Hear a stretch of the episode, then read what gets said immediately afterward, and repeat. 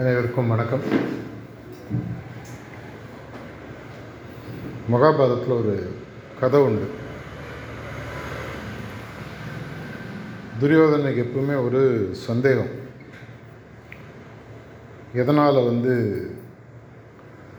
கர்ணனை வந்து கொடை வள்ளல் அப்படின்னு சொல்கிறாங்கன்னு சொல்லி ஒரு தடவை கிருஷ்ணர்கிட்ட போயிட்டு துரியோதனன் கேட்பார், எல்லோரும் ஏன் அவரை போய் கொடை வள்ளல்னு சொல்கிறீங்க, நானும் தான் நிறையா தர்மம் பண்ணுறேன், என்னை யாரும் சொல்கிறதில்ல, உனக்கு சொன்னால் புரியாது, நான் செஞ்சு காட்டுறேன் அப்படின்னு சொல்லி துரியோதனனுக்கும் கர்ணனுக்கும் ஒரு காம்படிஷன் ஒன்று வைப்பார். அந்த காம்படிஷனில் என்ன பண்ணுவார், துரியோதனை முதல்ல கூப்பிடுவார், அப்படி அப்படின்வார், மூணு மலை உருவாகும். மூணு மலையும் பார்த்திங்கன்னா ஃபுல்லாக வந்து தங்கம், வைரம், வைடூரியம் எல்லாம் அப்படியே பெரிய பெரிய மலைகளாக இருக்கும். இதை நீ தானம் பண்ணு அப்படின்னு சொல்லிட்டு போயிடுவார். ஒரு மாதம் கழிச்சு வருவார். உட்காந்து போகிறவங்களாம் ஒவ்வொரு காயினாக கொடுத்துருப்பான். என்ன கிருஷ்ணா, இவ்வளோ கஷ்டமான வேலையை கொடுத்துட்டார், என்னால் முடியலையே. அப்படியா, ஒரு நிமிஷம் இரு, கர்ணன் கூப்பிடுவார், இந்தாப்பா மூணு மலை இருக்குது, தானம் பண்ணு. மூணு ஆள் வரும், நீ இதை எடுத்துக்கோ, நீ இதை எடுத்துக்கோ, இது நீ எடுத்துக்கோ, முடிஞ்சு போயிடு. இந்த கதைக்கும் நம்மளுடைய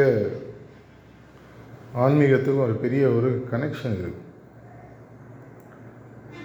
இதில் கர்ணனுக்கும் துரியோதனனுக்கும் முக்கியமான வித்தியாசம் அப்படின்னு சொல்லி பார்த்தீங்கன்னா, கொடுக்கக்கூடிய இதயத்தின் பாங்கு அதே விஷயந்தான், ஆனால் கொடுக்கறது எப்படி. நம்மளுக்கு அந்த மாதிரி எப்போ நம்மளுடைய இதயமானது பெரிதாகிறதோ, பொருளாதாரத்தில் வந்து கொடைவள்ளலாக ஆகணும்னு சொன்னால் முதல்ல நம்மள்கிட்ட நிறைய இருக்கணும்.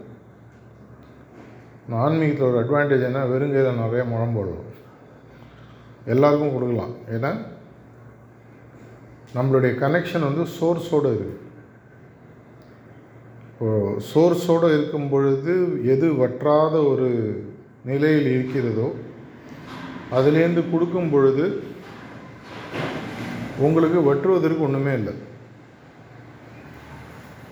ஆனால் நம்ம ஆன்மீக பாதையில் இருக்கிறவங்க எல்லாருமே பொதுவாக நம்மளுடைய செயல்கள், நம்மளுடைய பார்வை, எண்ணங்கள் எல்லாமே பார்த்திங்கன்னா துரியோதனன் மாதிரி தான் இருக்குது. கேட்குறதும் ஒரு காயின் தான், கொடுக்குறது அதில் நூற்றில் ஒரு பங்கு. அதனால தான் சொல்லுவாங்க, கஞ்சத்தனமாக இருந்தால் ஆன்மீகம் வளராதுன்னு சொல்லுவாங்க. ஆன்மீக முன்னேற்றத்துக்கு இரண்டு விஷயங்கள் ரொம்ப முக்கியமானது. விசாலமான இதயம், தீர்க்கமான எண்ணங்கள். எண்ணங்கள், மனம் சார்ந்த செயல்கள் இரண்டுமே பெருசாக இருக்கணும். வாங்கிறதுலேயும் சரி, கொடுக்கறதுலேயும் சரி. இப்போ உங்கள்கிட்ட கடவுள் அவங்க முன்னாடி வந்து என்ன வேணும், நீ எதை கேட்டாலும் கொடுக்குறேன்னு சொன்னால் ஒரு பைசா கேட்போமா, இந்த ஒரு ரூபா கொடுங்க. கடவுளால் எதை வேணால் கொடுக்க முடியுன்ற பட்சத்தில் எதை வேணால் கேட்க முடியும். ஆனால் நம்மளுடைய ஆன்மீக பயணத்திலே பார்த்தீங்கன்னா, நீங்கள் எதை பெறுவதற்கு அவரை என்ன கேட்குறீங்க. சாரிஜி மகாராஜ் எப்பவுமே சொல்லுவார், தாஜி கூட ஒரு இடத்துல சொல்லியிருக்கார், ஆன்மீகத்தில் கடவுளோடு நீ சண்டை போடுறேன்னே வச்சுக்கோ, தோற்றாலும் ஜெயித்தாலும் வெற்றி உனக்கு தான். ஜெயித்தா அவர் உன்னோட இதாகிடுறாரு, தோற்றா நீ அவரோட இதாகிடுறாரு. எப்படியா இருந்தாலும் ஈக்குவேஷன் சரியாயிடு. ஆனால் அது நமக்கு புரிகிறதா, நம்மளுடைய எண்ணம் வந்து தீர்க்கமான எண்ணமாக இருக்கிறதா, நம்மளுடைய சிந்தனைகள் சிந்தனைகள்ன்றதை நம்ம அனைவருக்குமே பார்த்திங்கன்னா ஃப்ரீ தான். யாருக்கும் வந்து கடவுளுக்கு அர்த்தால கேட்குறதில்ல. இனி யோசிக்கிறதுக்கு ஒவ்வொரு சிந்தனைக்கு ஒரு காசு கொடு, எப்படி வேணால் சிந்திக்கலாம், எதை வேணால் சிந்திக்கலாம். அதை செய்வதற்கு இதயம் பெருசாக இருக்கணும், இதயத்தில் தைரியம் இருக்கணும். சாரிஜி எப்பவுமே சொல்லுவார், I don't want to see lambs in front of me, I want lions அப்படின்னாரு. எனக்கு முன்னாடி ஆட்டுக்குட்டைகளை பார்ப்பது எனக்கு இஷ்டம் இல்லை, எனக்கு முன்னாடி சிங்க சிங்கங்களை பார்க்க வேண்டும். ஆங்கிலத்தில் நாங்கள் லீடர்ஷிப் ப்ரோக்ராமில் சொல்லுவோம், நூறு சிங்கங்களை ஒரு ஆடு வழிநடத்தி போச்சுன்னா அதை பார்த்து நீங்கள் பயப்படணும். ஆனால் நூறு ஆடுகளை ஒரு சிங்கம் வழிநடத்தி போச்சுன்னா அதை பார்த்து பயப்படணும். ஏன்னா அதனுடைய சிந்தனை சிங்கமாக இருக்கிறதுனால பின்னாடி ஒரு ஆடுகளோட சிந்தனை சிங்கம் மாதிரி இருக்கும். ஆனால் இந்த நூறு சிங்கங்களுக்கு முன்னாடி ஒரு ஆடு அழிச்சிட்டு போச்சுன்னா அதனுடைய சிந்தனை ஆடு மாதிரி தான் இருக்கும். யாரோ ஆளை பார்த்தா ஓடி போயிடும். அதனால தான் நம்மெல்லாம் வந்து நம்மளுடைய சிந்தனைகளும் செயல்களும் மாஸ்டர் மாதிரி இருக்குது. எனக்கு என்ன இருக்குது, என்னால் எப்படி முடியும், இந்த சிந்தனைகள் வந்து ஒரு அபியாசிக்கு வருதுன்னு சொன்னாலே அவர் மாஸ்டர் மாதிரி ஆகணுன்ற எண்ணம் அவருடைய ஆழ்மனதில் இல்லைன்னு அர்த்தம். அப்படி இருந்ததுன்னா அவரால், இப்போ மாஸ்டர் வந்து நான் ஒரு அபியாசிக்கு தான் டிரான்ஸ்மிட் பண்ணுவேன்னு சொல்லுவாரா? நிறையா தடவை தாஜி சொல்லியிருக்காரு, என்னுடைய எல்லா சிட்டிங்லேயும் நான் உலகத்தை எப்போ கவர் பண்ணுறேன், என்னுடைய ஒவ்வொரு சிட்டிங்லேயும் இந்த entire universe entire world cover ஆகுது அப்படின்னு சொல்லி சொல்கிறார். இப்போ அவரால் அது பண்ண முடியும்னா, இங்கே அட்லீஸ்ட் ஒரு உதாரணத்துக்கு ப்ரிசெப்டர்ஸ் இருக்கீங்கன்னு வச்சுக்கோங்க. பவுஜி மகாராஜ் திரும்பி திரும்பி என்ன சொல்கிறாரு, எனக்கும் ஒரு ப்ரிசெப்டருக்கும் தகுதி அடைப்படியில் எந்த விதமான வித்தியாசமும் இல்லை. அவர் மாஸ்டர், நம்ம அபியாசி, அது வேறு விஷயம். ஆனால் வேலைன்னு வந்துடுதுன்னு சொன்னால், இப்போது இந்தியன் ஆர்மி இருக்குது, ஒரு மிசைல் அவங்கள்ட்ட கண்ட்ரோல் இருக்குன்னா யாரோனா அந்த மிசைல் அவங்களாம் பட்டன் ஆமிங்கன்னா அந்த மிசைல் ஒர்க் ஆகும். இல்லை பிரசிடெண்ட் ஆஃப் இந்தியா வந்து தான் அமுகணும் அப்படிலாம் கிடையாது. அதே மாதிரி நம்மளுடைய எண்ணங்களிலையும் பணிகளிலையும் நம்ம குருநாதர் மாதிரி சிந்திக்கிறோமா, உலகத்தை அவருடைய எண்ணத்தில் வந்து எப்பவுமே சாரிஜி மகாராஜ் சொல்லுவார், ஒரு குருநாதனுடைய நூறு சதவீத வேலையில் அபியாசியுடைய வேலை ஒரு சதவீதம் கூட கிடையாது. தொண்ணூத்தொம்பது சதவீதம் அவருடைய வேலை வெளியில் உருவாக்க வேண்டியது இருக்குது. ஒரு பள்ளி நடக்குதுன்னு சொன்னால் அங்கே இருக்கக்கூடிய வாத்தியார் அங்கே இருக்கிற ஸ்டூடெண்ட்ஸை பற்றி மட்டும் யோசிக்க மாட்டாங்க. எங்கள் ஊரில் இருக்கிறவங்கலாம் நல்லா படிக்கும், அவங்க எல்லாரும் கல்வி கண்ணு திறக்கணும், பெருசாக வளரணும், இந்த உலகத்தில் இருக்கக்கூடிய அறியாமை என்னும் இருட்டு அழிய வேண்டும், அப்படி தான் ஒரு நல்ல வாத்தியார் யோசிப்பார். ஃபீஸு கட்டுறோம் கட்டல அது வேறு விஷயம், இங்கே அதுவும் கிடையாது. எந்த விதமான எக்கானமி டிரான்சாக்ஷன் இல்லாத ஒரு தூய்மையான சிஸ்டம்.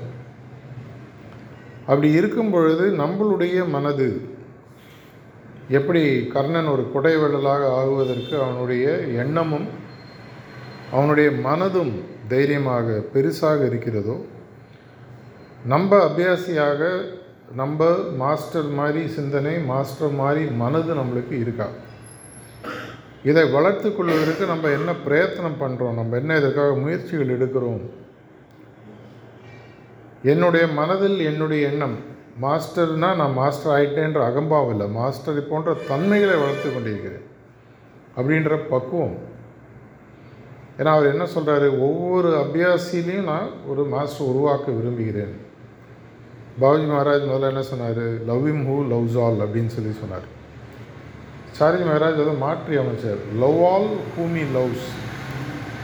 அதை பற்றி ஒரு தடவை நாங்கள் அவங்கள்ட்ட கேட்கும்போது அவர் சொன்னார், லவ் ஆல் ஹூமி லவ்ஸ்னா யார் மேலாம் அவர் அன்பு செலுத்துகிறாரோ அவர் மேலாம் நீ அன்பு செலுத்து. அப்போ குருநாதர் யார் மேலாம் அன்பு செலுத்துவார்? அவர் பாகுபட்சம் பார்ப்பாரா? மனிதர்கள் மேல், இந்த ஜீவராசி கிடையாது. அவருடைய மனதில் எல்லாத்தையுமே சூரிய ஒளி வந்து ஒருத்தருக்கு நிலாவாகவும் ஒருத்தருக்கு இருட்டாகவும் ஒருத்தர் வெளிச்சமாகவும் வராது, வெளிச்சம்னா வெளிச்சம்தான் வரும். அதுதான் குருநாதருடைய தன்மை. அந்த தன்மையை நீ வளர்த்துக்கணுன்றதுக்காக தான் இப்படி சொல்லப்பட்டது, லவ் ஆல் ஹூமி லவ்ஸ். அவர் யார் லவ் பண்ணுறா, எல்லாரும் லவ் பண்ணுறாரு. அப்படின்னு நீ எல்லாரையும் அன்பு செலுத்த ஆரம்பிக்கும் பொழுது நீ அவர் மாதிரி ஆயிடுற. ஒரு உண்மையான அபியாசினுடைய உண்மையான அபியாசினுடைய மனதில் யாரை எதை அவர்கள் பார்த்தாலும் அதில் மாஸ்டருடைய பிரதிபிம்பத்தை தான் அவங்க பார்க்குறாங்க, ரிஃப்ளெக்ஷனை பார்க்குறாங்க பார்க்கணும். இப்போது நம்மளுடைய மனதில்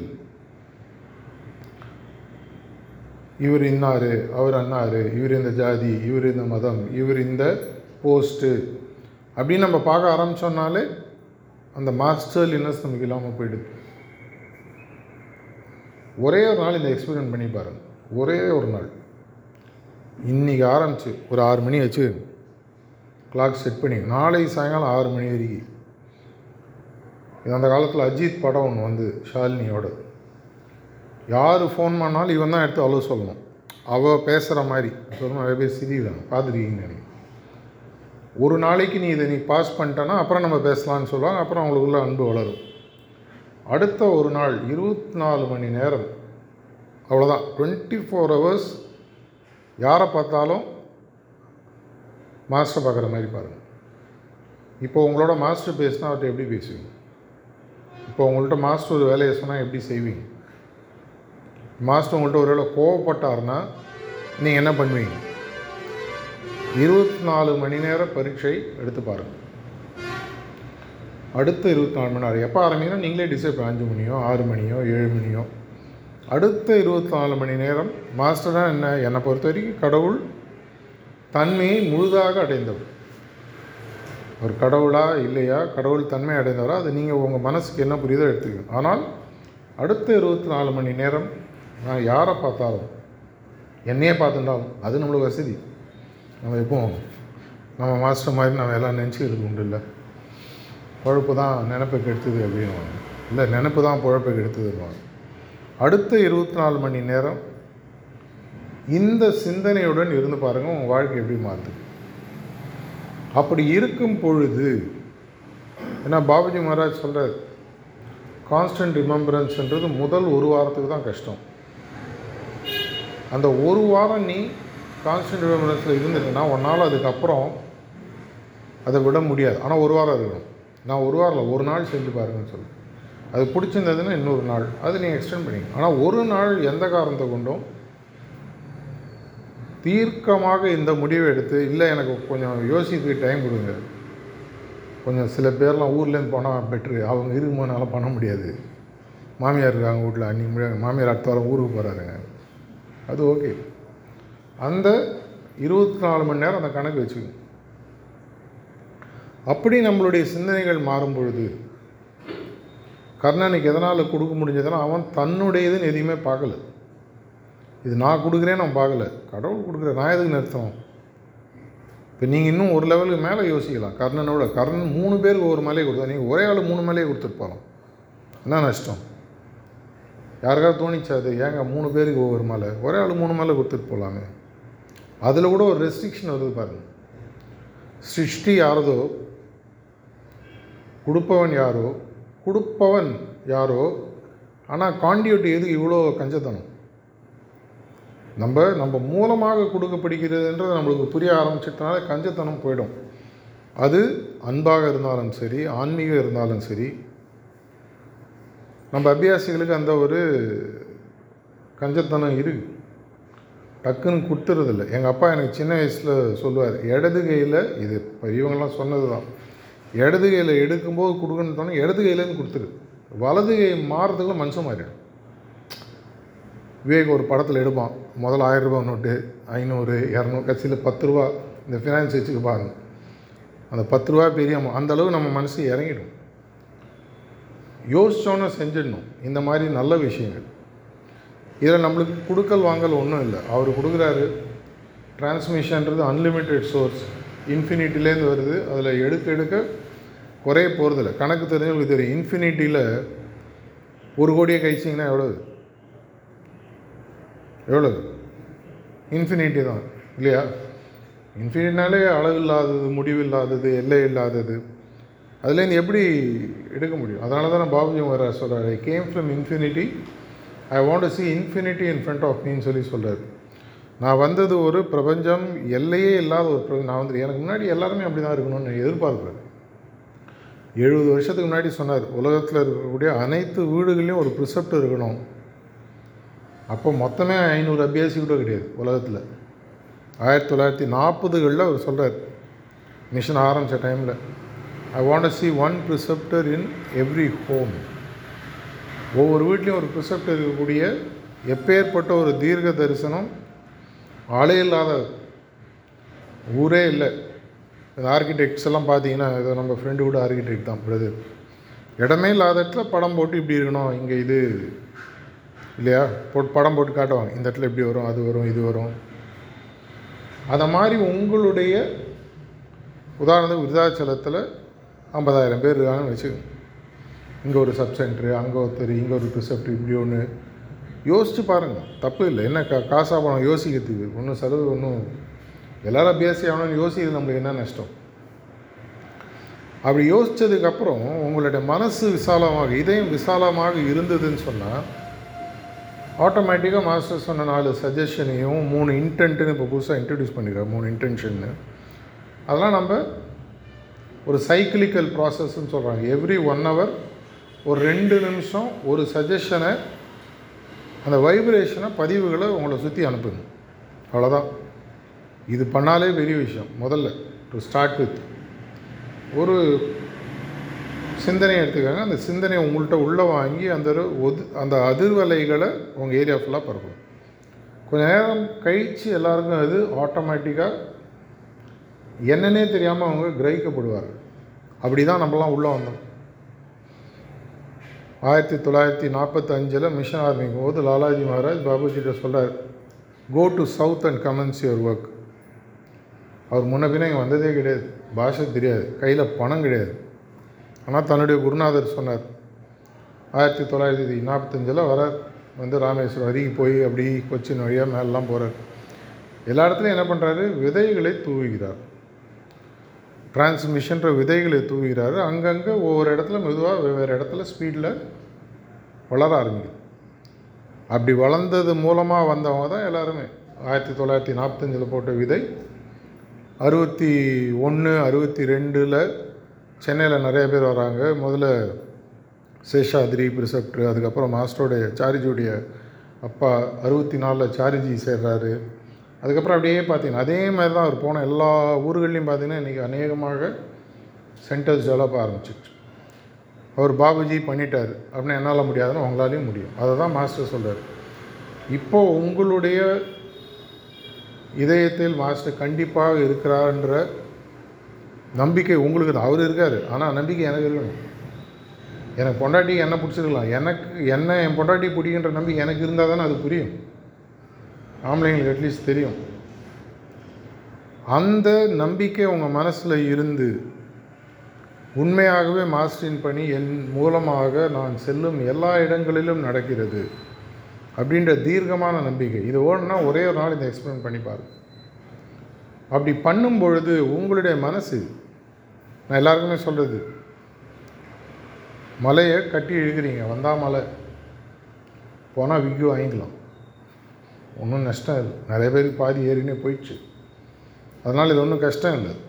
தைரியமாக நம்ம அவருடைய பணியில் இறங்கணும். அந்த பணியில் இறங்கி செய்வதற்கு முன்னால் நான் அவரை மாதிரி மாறணும். அவரை மாதிரி மாறினா உடனே என் பேரை மாற்றிக்கணும், இல்லை டெசிக்னேஷன் மாற்றிக்கணுன்றதில்லை, என்னுடைய தன்மை மாறணும். அதனால தான் லாலாஜி மகாராஜ் திரும்பி திரும்பி அக்லாக் அப்படின்னு சொல்லி சொல்கிறார். Character formation, character transformation.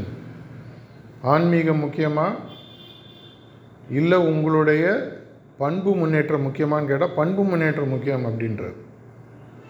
ஏன்னா ஆன்மீகத்தை ஒரு குருநாதரால் கொடுக்க முடியும். அந்த தன்மை முன்னேற்றம், பண்பு முன்னேற்றம்ன்றது நம்ம தான் நம்மள்கிட்ட கொண்டு வர முடியும். அப்படின்னா பண்பு முன்னேற்றம்னா என்ன? அவரை மாதிரி ஆகுது, அவருடைய தன்மைகள்.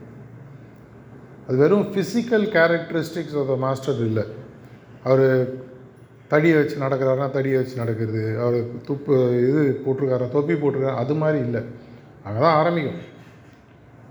பவுஜி மகாராஜ் சொல்லியிருக்காரு, மாஸ்டர் உங்கள் மாஸ்டர் வாட்ச் இப்படி கட்டுவார்னா அது மாதிரி கட்டிக்காது, முதல்ல அப்படி ஆரம்பிக்கும். போகும்பொழுது போக போக போக அவருடைய மற்ற உண்மையான தன்மைகள் நமக்கு வராது. அப்படி அந்த தன்மைகளை நம்ம வளர்க்க ஆரம்பிக்கும் பொழுது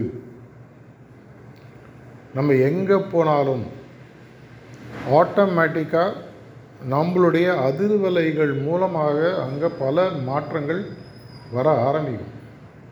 சைலண்ட்டாக ஒர்க் பண்ணலாம், வாயை திறந்து பேசி ஒர்க் பண்ணலாம். ஆனால் ஒரு விஷயம் முக்கியம், ஒர்க் பண்ணணும். ஒர்க் பண்ணுறதுன்றது ஒரு ப்ரிசெப்டரோட வேலையோ, வாலண்டியரோட வேலையோ, சென்டர் கோஆர்டினேட்டர் வேலையோ, இசட்சி வேலையோ, டிசி வேலையோ மட்டும் இல்லை. ஒவ்வொரு அபியாசியும் லிட்டரலாக ஒரு டிரான்ஸ்மிஷன் டவர் மாதிரி உங்களுடைய இதயத்தில் நீங்கள் மாஸ்டர் சுமந்து ஒரு இடத்துல நடந்து போனீங்கன்னா அவருடைய அன்பும் ஒளியும் அந்த இடத்துல போகாமல் வேறு என்ன நடக்கும்? இந்த நம்பிக்கை உங்களோட மனதில் உண்மையாக இருக்கா? நீங்களே உங்களுக்கு ரேட்டிங் போட்டுங்க. ஒன்றுலே நூறு மார்க் போட்டால் என்னுடைய மனதில் நான் எப்பவுமே தொடர்ச்சியாக இருபத்தி நாலு மணி நேரம் ஏழு நாட்கள் ஐம்பத்தி ரெண்டு வாரம் அவர் என்னோடய இருக்கார், நான் அவருடைய இருக்கேன்ற உண்மையான நம்பிக்கை உங்களுடைய இதயத்தில் இருக்கிறதா? நீங்களே உங்களை தராசில் வெயிட் போட்டு பாருங்கள். இப்போ நான் இங்கே போகிறேன்னா என்னோட என் கூட மாஸ்டர் என் கூட நடந்து வராது, அவருடைய செயல்கள் நடக்கின்றன. இதில் நம்மளுக்கு பொருளாதார வாழ்க்கையிலையும் பல பெனிஃபிட்ஸ் இருக்குது. இதை நான் என் கண் கூட நான் பார்த்துருக்கேன். இப்போ அவரோட ஆன்மீக வேலைக்காக ஒரு மனசில் வச்சு நடக்கும்போது உங்களோட பொருளாதார வேலை நடக்காதா? எனக்கு முத முதல்ல சிட்டிங் கொடுத்த ப்ரிசெப்டர் அந்த காலத்தில் நைன்டி டூவில் சொல்லுவார், அவர் ஒரு நாளைக்கு ஆறு ஏழு மணி நேரம் சிட்டிங் கொடுத்துட்டுப்பார். என்னங்க இப்படி பண்ணுறீங்களே, உங்கள் வாழ்க்கையை நீங்கள் பார்த்துக்க வேணாமான்னு. அதை பார்ப்பா, என் வாழ்க்கையை நான் ஒதுக்கலை, ஆனால் அவருடைய வேலையை நான் செய்யும்போது எட்டு மணி நேரத்துக்கு பதிலாக நான் இரண்டு மணி நேரம் வேலை செஞ்சால் கூட அந்த இரண்டு மணி நேரம் மாஸ்டர்லியாக இருக்கும். எட்டு மணி நேரம் ஒரு சாமானிய மனிதனாக வேலை செய்கிறது முக்கியமாக, இரண்டு மணி நேரம் ஒரு மாஸ்டர் போல் ஒர்க் பண்ணுறது முக்கியமான எனக்கு கேட்டார். எனக்கு பல விஷயங்கள் அந்த காலத்தில் புரியறதுக்கு ஒவ்வொருக்கும் ஒரு ஒருத்தர் அமைவாங்க. ஒரு ப்ரிசெப்டோ, ஒரு ப்ரிஃபெக்டோ, யாரோ ஒரு அபியாசியோ அமைவாங்க, இல்லை புத்தகங்கள். இந்த நம்பிக்கை உங்கள் மனசில் வந்துடுச்சுன்னா மாஸ்டருடைய உண்மையான விஷன், அவருடைய கனவு, அவருடைய எண்ணங்கள் உலகம் ஃபுல்லாக ஆட்டோமேட்டிக்காக பரவ ஆரம்பிக்கும். இன்றைக்கு இந்த காலகட்டத்தில் அதுக்கு ரொம்ப ரொம்ப ஒரு முக்கியமான தேவை இருக்குது. உலகத்தில் நீங்கள் ஆன்மீகத்துக்கு ரொம்ப ரொம்ப தேவை. உலகம் இனி மாறக்கூடிய நிலைமைகள் விஸ்பர்ஸில் படித்தீங்கன்னா இந்த பேண்டமிக்கெலாம் ஒரு சாம்பிள் தான். இதோட ஸ்பெஷல் ஐட்டம்லாம் இன்னும் இருக்குது, வரும். நான் சொல்ல பாபாஜி விஸ்பரில் சொல்லியிருக்காரு. இப்போ நீங்கள் பார்க்குறது செகண்ட் டிகேட் முடியும் போது, அதாவது இரண்டாயிரத்தி இருபதுக்கு அப்புறம், இது ரெண்டாயிரத்தி ஒன்றில் சொல்லியிருக்காரு. ரெண்டாயிரத்தி இருபது முடிக்கிற டைமில் சில விஷயங்கள் பார்க்க ஆரம்பிப்பீங்க, அது வெறும் ஒரு சாம்பிள். இதே மாதிரி மனித குலம் நடந்து சென்றால், அவர் இப்படி நடக்கும் சபிக்கலை, ஆனால் போகக்கூடிய பாதை சரியில்லை, அழிவுகளை தேடி மனிதன் போயிட்டுருக்கான். இந்த பாதையில் இவங்க தொடர்ச்சியாக இப்படி போயிட்டு இருந்தாங்கன்னா இந்த தவறுகள்லாம் நடக்க ஆரம்பிக்கும் அப்படின்றதுக்கான இதெல்லாம் ஒரு சிம்டம். தும்மல் வருதுன்னா கீழே ஏதோ ஒரு வியாதி இருக்கணும், அதனால தான் தும்மல் அது வெளியில் உடம்பு தள்ளுது, உனக்கு காட்டுது என் உடம்புல ஏதோ ஒரு பிரச்சனை இருக்குது. இயற்கையை உங்களுக்கு அப்பப்போ சமிக்கை கொடுத்துட்டே இருக்கும். இதுக்கு அப்படின்னா என்ன மாற்றணும்னு கேட்குறோன்னா பாபுஜி மாதிரி யூஸ்ஃபுல்லாக சொல்ல வைப்ரேட்டரி லெவலாக மாற்றணும். வைப்ரேட்டரி லெவல் டிவைன் வைப்ரேட்டரி லெவலாக மாற ஆரம்பிக்கணும். அப்படி மாற ஆரம்பிக்கும்போது இந்த இயற்கை மற்ற சார்ந்த மற்ற எல்லா பிரச்சனைகளும் ஆட்டோமேட்டிக்காக மாறி ஒரு காலத்தில் தெய்வநிலை எப்படி இருந்ததோ, திரேதாயுகம் சொல்லுவாங்க, முத முதல்ல உலகம் தோன்றின நேரத்தில் பார்த்தீங்கன்னா கடவுள் கோயில் எதுவுமே கிடையாதான். எதனாலன்னா எல்லாருமே கடவுளாகவே வாழ்ந்தார்கள், கடவுள் தன்மையுடன் வாழ்ந்தார்கள். அதனால தான் திரேதாயுகத்தில் எழுதப்பட்ட வேதங்களில் பார்த்தீங்கன்னா கோயில்ன்ற வார்த்தை இருக்காது. ஏன்னா தனியாக கோயில்ன்ற ஒரு வைக்கணும் இல்லை, கடவுளை தூக்கி வெளியில் எங்கேயோ வச்சுட்டு கோயிலோ சர்ச்சோ மசூ வச்சுட்டு நம்ம வசதியாக வீட்டில் இல்லாமல் நம்மளுக்குள்ளேயே இருக்கும்போது எதுக்கு தனியாக கோயில்? அதனால தான் வேதங்களில் பார்த்தீங்கன்னா கோயில்ன்ற வார்த்தை இருக்குது. எதனாலன்னு சொன்னீங்கன்னா அப்பொழுது அனைவருமே கடவுள் தன்மையுடன் வாழ்ந்தார்கள். அதனால் தனியாக கடவுள் ஒன்று இருக்குன்ற சொல்லணுன்ற தேவை இல்லை. அதுக்கப்புறம் த்வாபர யுகம், மற்ற யுகம் வர வர வர நம்மளுடைய எண்ணங்கள் குப்பைத்தன்மையாக மாற மாற மாற கடவுள்ன்றதை வெளிப்படுத்தி வெளியில் உட்கார வச்சு நமக்கு புரிய வைக்கிறதுக்காக வந்த விஷயங்கள். அந்த ஒரு நிலைமை இன்றைக்கி இருப்பதற்குள் கீழே போயாச்சு. ஒன்றாம் கிளாஸ் பையன் படித்து பத்தாம் கிளாஸ் போனால் பரவாயில்ல, பிஹெச்டி படிக்கிற பையன் எல்கேஜியில் போய் இன்னும் கீழே போயிட்டுருக்கான். Curious case of the Benjamin Button ஒரு படம் வந்தது, வயசானவனா பிறந்து சின்னவனா போகிற கதை இங்கிலீஷில். அதை மாதிரி இன்றைக்கி மனிதகுலம் போயிட்டுருக்கு. இதற்கு முக்கியமான மாறுதல் வேணும்னு சொன்னால் ஆன்மீகத்தால் தான் முடியும். அதற்கு ஒவ்வொரு அபியாசிக்கும் ஒரு தார்மீக உரிமை இருக்கிறது, தார்மீக கடமை இருக்கிறது. உரிமையும் இருக்குது, கடமையும் இருக்குது. இது என்னுடைய மிஷன், அந்த உரிமை எல்லாருக்கும் சொல்லணும், என்னுடைய கடமை இருக்குது.